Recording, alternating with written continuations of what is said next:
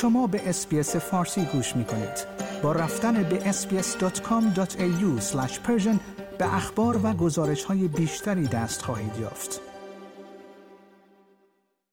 فناوری جدید هوش مصنوعی ChatGPT که امروزه در صدر اخبار دنیای تکنولوژی است در حال حاضر به صورت رایگان در اختیار کاربران اینترنت است. این ابزار دنیای تکنولوژی را با تغییرات اساسی روبرو کرده و بسیاری از افراد کنجکاو می‌خواهند که از نزدیک شاهد مهارت‌های این ربات باشند. از جمله ویژگی های کلیدی این هوش مصنوعی توانایی پاسخگویی به شیوهی مانند انسان و درک آن از موضوعات مختلف از دانش عمومی تا برنامه نویسی است. به غیر از پاسخ دادن به سوالات پیچیده، چت جی پی تی می تواند یک مکالمه طبیعی را انجام دهد و اطلاعات را با توجه به اعلانهای خاص کاربر توضیح دهد. شاید چت جی پی تی یک هوش مصنوعی دانای کل به نظر برسد اما واقعا اینطور نیست مانند هر ابزار دیگری از تعصبات زمینی مسون نیست و ممکن است گاهی اطلاعات نادرست یا قدیمی را منتشر کند دو ماه پس از عرضه عمومی ChatGPT، حالا رئیس بخش صنعت در اتحادیه اروپا می‌گوید این اتحادیه پیش‌نویس قانون جدیدی را برای کنترل هوش مصنوعی مطرح کرده است که می‌خواهد به بررسی ریسک ابزارهایی مانند ChatGPT بپردازد. به گزارش رویترز، تیری برتون کمیسر بازارهای اتحادیه اروپا می‌گوید ریسکی که با وجود ChatGPT و سیستم های هوش مصنوعی به وجود آمده نیاز مبرم برای قانونمندسازی این فضا را نشان داده. او در سال گذشته میلادی مقرراتی را پیشنهاد داد تا استانداردهای سراسری برای این فناوری وضع شود. این مقررات حالا در بروکسل در دست بررسی است. مطابق این پیشنویس چت جی پی تی به عنوان یک سیستم هوش مصنوعی همه کاره در نظر گرفته می شود که می تواند برای اهداف مختلف از جمله کارهای مهمی مثل استخدام نیرو به کار آید. برتون می خواهد OpenAI شرکت سازنده ChatGPT و سایر توسعه دهندگان سیستم های هوش مصنوعی با قانونگذاران همکاری کنند تا محصولاتشان تابع مقررات جدید باشند. این فناوری جدید در حال حاضر به صورت رایگان در اختیار همگان قرار دارد و افراد می توانند با مراجعه به وبسایت اصلی ChatGPT از این هوش مصنوعی استفاده کنند. این در حالی است که ظهور این هوش مصنوعی باعث نگرانی شرکت های مثل گوگل هم شده و حالا به نظر می رسد که این شرکت وارد رقابت با OpenAI شده است. بر اساس گزارش CNBC، گوگل به تازگی برای رقابت با ChatGPT آزمایش یک ربات چت هوش مصنوعی به نام Apprentice Bard را آغاز کرده است که شبیه به ChatGPT است.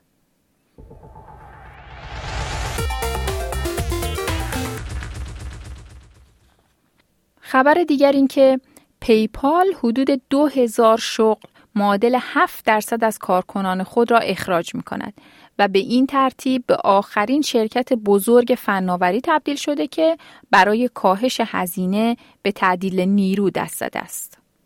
به گزارش بی بی سی این شرکت بزرگ پرداخت های آنلاین می‌گوید که مجبور به اتخاذ این تصمیم شده است زیرا با محیط چالش برانگیز اقتصادی کلان مواجه شده است.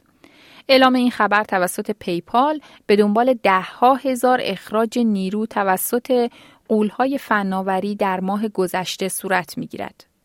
از ابتدای امسال شرکت مادر گوگل آلفابت، آمازون و مایکروسافت نیز اعلام کردند که تعدیل نیرو داشتند. اما پشت سر کاهش نیروی شرکت های بزرگ فناوری چیست؟ در ابتدای سال جاری آمازون اعلام کرد قصد دارد بیش از 18 هزار شغل را به دلیل اقتصاد نامطمئن و استخدام های سریع در طول همه‌گیری کاهش دهد.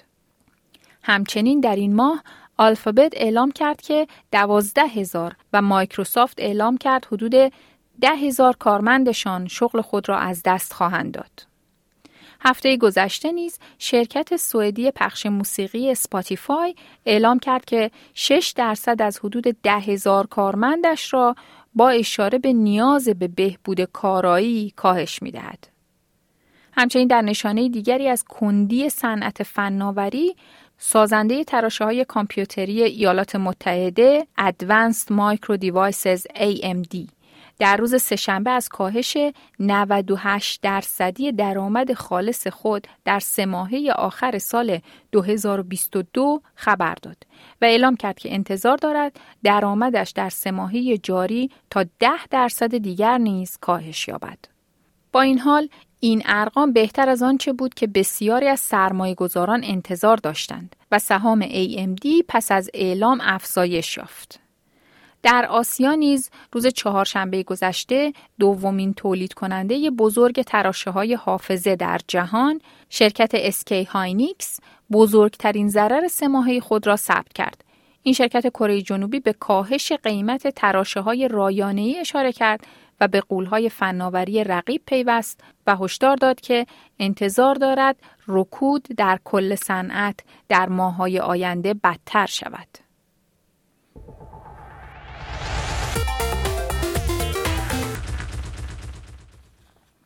و خبر آخر این که اگر همه ابزارها و سرویس هایی که در گوشی آیفون یا اندروید خود دارید را نمی شناسید یا استفاده نمی کنید احتمالا زمان آن فرا رسیده که اشتراک بعضی از آنها را لغو کنید. به نظر می رسد بسیاری از اپ هایی را که دانلود می کنیم یک نوع اشتراک پولی هم دارند. مثلا اوبر و اوبر ایتس دارای اوبر وان هستند که به شما تحویل رایگان و کاهش هزینه در سفارش های واجد شرایط را می دهد. در حالی که توییتر دارای توییتر بلو است که ویژگی های انحصاری از جمله علامت آبی و امکان ویرایش توییت ها را ارائه می دهد. حتی شرکت BMW از برخی از مشتریانش 18 دلار در ماه برای گرم کردن سندلی های جلوی خودروی خود دریافت می کند. بنابراین پیداست که ما نیز از این اقتصاد مبتنی بر خدمات مصون نیستیم. اگر شما هم احتمالا مبالغ زیادی بابت اشتراک های ماهانه برنامه های شبکه های مانند Amazon Prime، Netflix، Spotify، Disney Plus و یا اپ های کاربردی تر مانند Apple Care پرداخت می کنید، در واقع با دریافت این همه خدمات گاهی به راحتی پیگیری پرداخت ها از دستتان خارج می شود. و اگر می خواهید برخی از این هزینه ها را کاهش دهید باید با حذف اشتراک های زیادی که ممکن است روی تلفن خود داشته باشید شروع کنید. تمام سرویس های ماهانه ای را که در دستگاه تلفن همراه خود پرداخت می کنید چه از طریق Apple Store در آیفون یا از طریق Google Play در اندروید را می توانید پیدا کنید و اشتراک خدماتی را که دیگر لازم ندارید لغو کنید. اگر به دنبال صرفه‌جویی در هزینه به روش های دیگر هستید، راه های دیگری هم وجود دارد برای صرفه‌جویی در سرویس های پخش و نحوه صرفه‌جویی در پخش تلویزیونی. ترفندهای ساده و گزینه های رایگان برای برخی از خدمات پولی مورد علاقه خود را بررسی کنید. اما به هر حال ساده ترین راه حذف برنامه های زائد از طریق تنظیمات تلفن شماست. like، share، comment. اسپیس فارسی را در فیسبوک دنبال کنید.